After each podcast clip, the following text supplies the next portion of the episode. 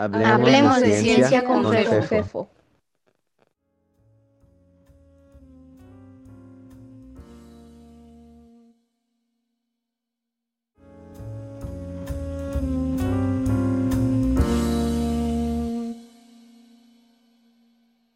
Hoy hablaremos sobre anticuerpos e inmunidad.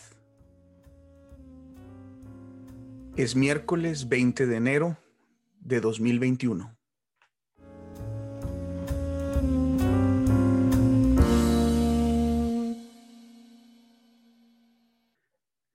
En esta época que nos está tocando compartir eh, y en la que hemos estado lidiando con el problema de la pandemia, surgen muchas dudas y preguntas sobre la enfermedad, sobre no solo cómo contrarrestarla, sino cómo sobrevivirla.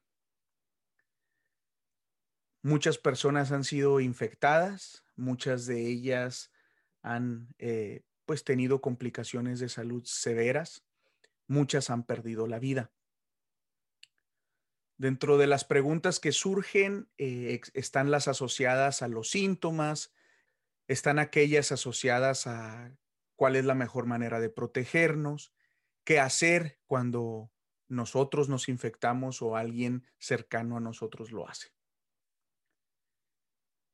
Hoy eh, quiero presentarles un, par de entrevistas en donde hablamos de un tema muy específico. Esto a petición de una colega y amiga eh, Pris, a quien le agradezco por sugerirnos el tema.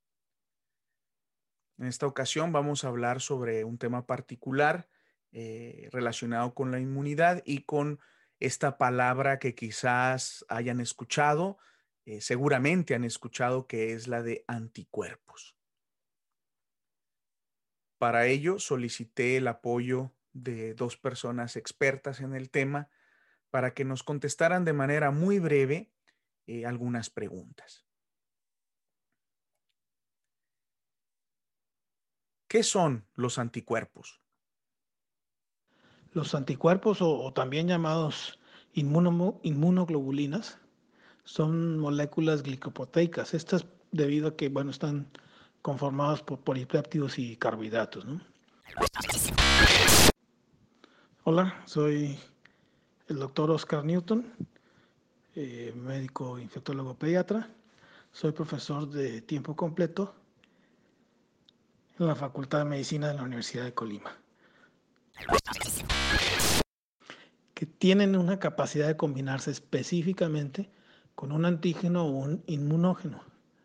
Son propiamente dicho una de las herramientas con la cual eh, el sistema inmunológico del organismo humano utiliza para defenderse de las enfermedades infecciosas, entre otras eh, moléculas ajenas. También eh, pueden recibir el nombre de gamaglobulinas, esto debido a la migración electroforética que tienen, antitoxinas, aglutininas o precipitinas dependiendo de la actividad que se les confiere a las diferentes inmunoglobulinas. ¿no?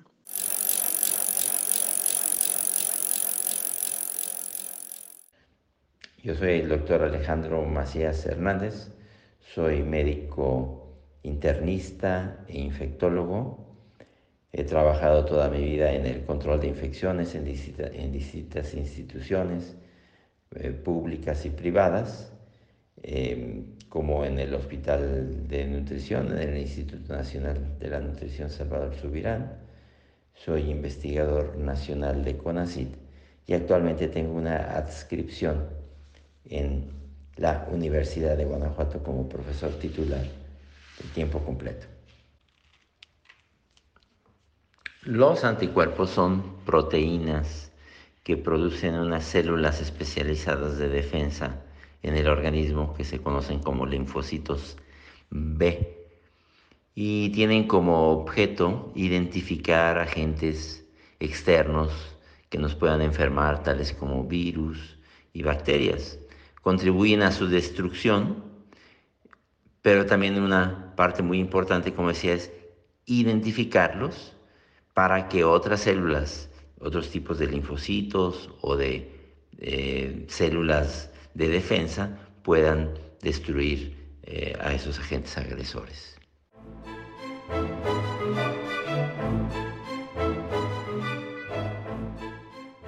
¿Cómo se generan estos anticuerpos?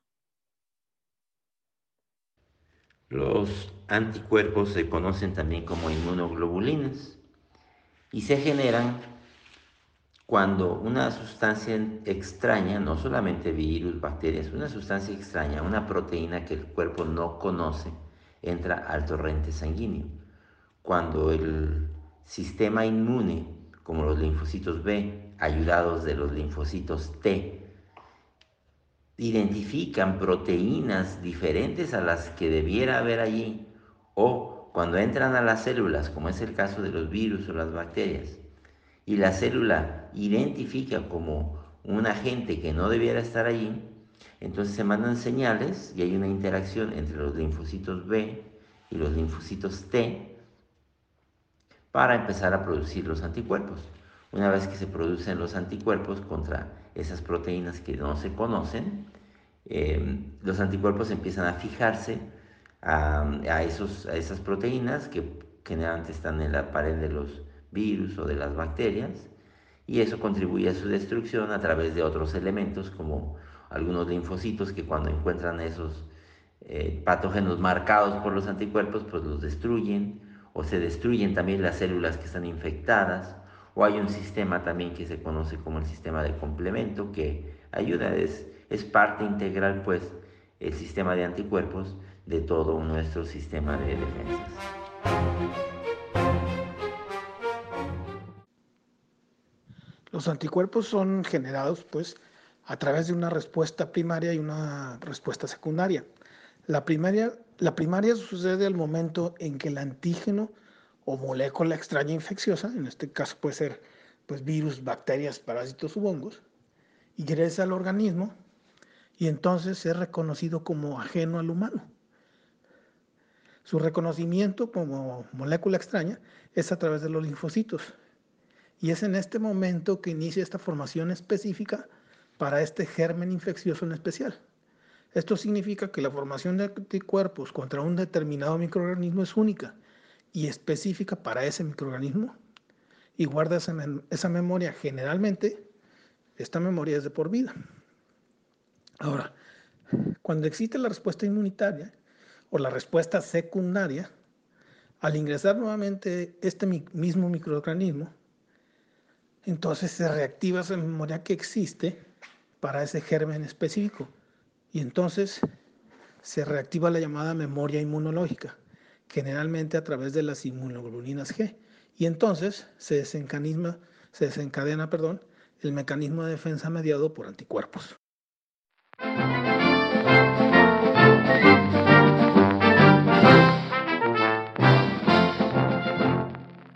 De las preguntas que hemos escuchado y que también PRIS eh, nos, nos manifestó como una posibilidad de tema interesante es la siguiente.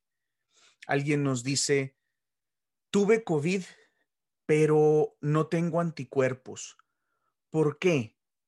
¿Puedo contagiar todavía? ¿Puedo volverme a contagiar?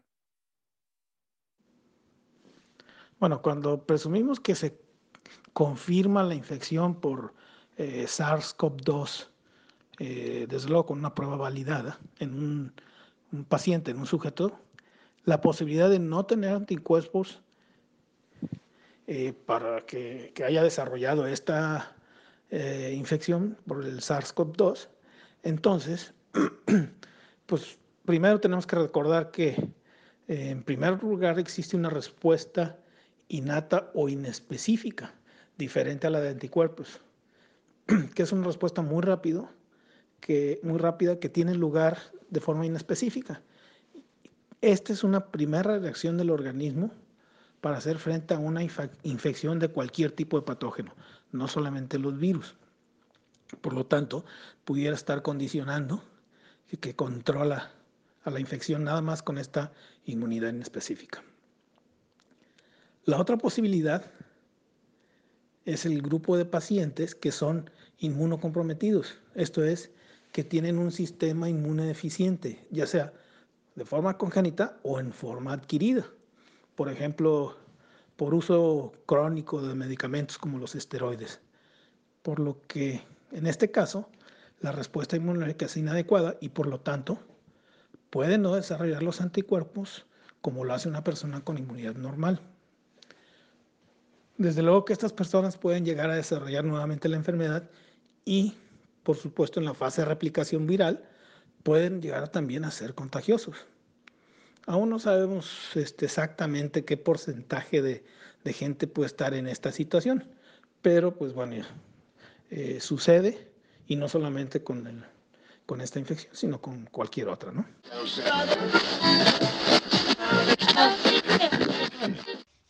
Una persona que tiene COVID y que sobrevive,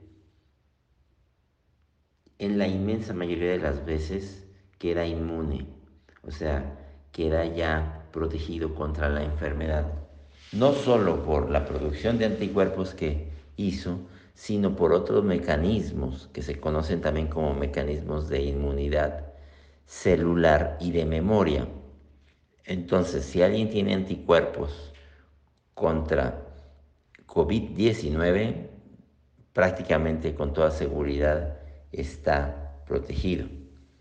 En, otra, en, en otro aspecto, algunas ocasiones los anticuerpos tienden a disminuir y a desaparecer pero eso no quiere decir que se pierda la inmunidad. Hay otros tipos de inmunidades. Y hay lo que se llama la inmunidad de memoria, que cuando vuelve a entrar el virus, esa inmunidad de memoria se dispara, se vuelven a producir anticuerpos y se vuelven a producir células que son capaces de destruir el, virus. Entonces, en términos generales, la reinfección es muy poco común y las personas que ya se recuperaron ya no infectan ni las infectan tampoco. Ya no son contagiosas ni, son, eh, ni, ni contagian a los demás. Los casos de reinfección son todavía extraordinariamente raros. Complementando la pregunta anterior, ahora diría, tuve COVID y tengo anticuerpos. ¿Por qué? ¿Puedo contagiar? ¿Puedo volverme a contagiar? Como comentamos, si tuve COVID y tengo anticuerpos, es porque produje una buena inmunidad. Los anticuerpos pueden desaparecer en el futuro. Pero si tengo anticuerpos, prácticamente es una garantía de que ya no contagio ni que me contagian. Ya estoy prácticamente inmune de la enfermedad. Bueno, al desarrollar eh, COVID-19, eh, lo esperado biológicamente con una persona teniendo un sistema inmunológico normal es que desarrolle los anticuerpos contra este SARS-CoV-2. Si es que su inmunidad inespecífica no fue suficiente para defenderse y entonces se activó la inmunidad específica, o sea, la de anticuerpos.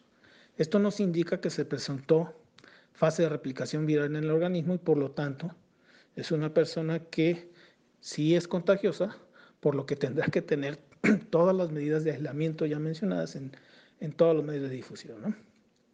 Eh, existe la duda sobre si es posible contagiarse nuevamente. Eh, hasta el momento lo que se ha reportado, eh, hay algunos casos de reinfección digamos, el reporte eh, sigue existiendo, pero lo que sabemos hasta ahora es que no tenemos evidencias científicas suficientes para asegurar que las personas que han conseguido superar esta enfermedad de COVID-19 y que generan anticuerpos contra este nuevo coronavirus sean completamente inmunes, dado que aún estamos conociendo lo que se le llama la historia natural de la enfermedad y conforme avanza el tiempo, pues conocemos más signos y síntomas, más síndromes y desde luego este, diferentes tipos de respuesta inmunológica.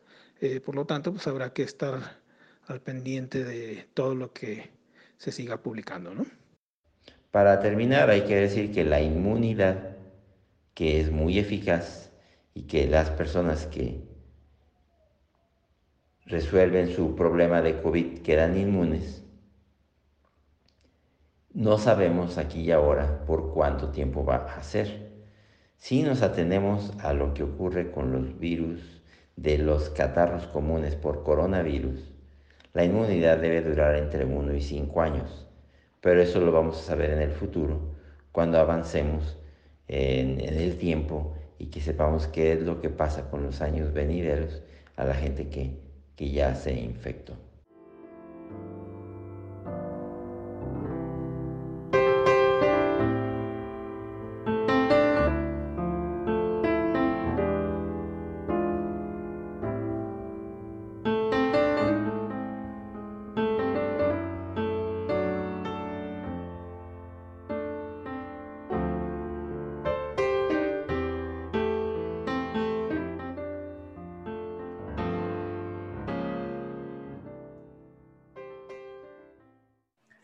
Como saben, en este espacio queremos hablar de ciencia, lo que en realidad nos permite hablar de cualquier cosa. Si tienen comentarios, quejas, sugerencias, peticiones, pueden contactarme a través del blog de Hablemos de Ciencia.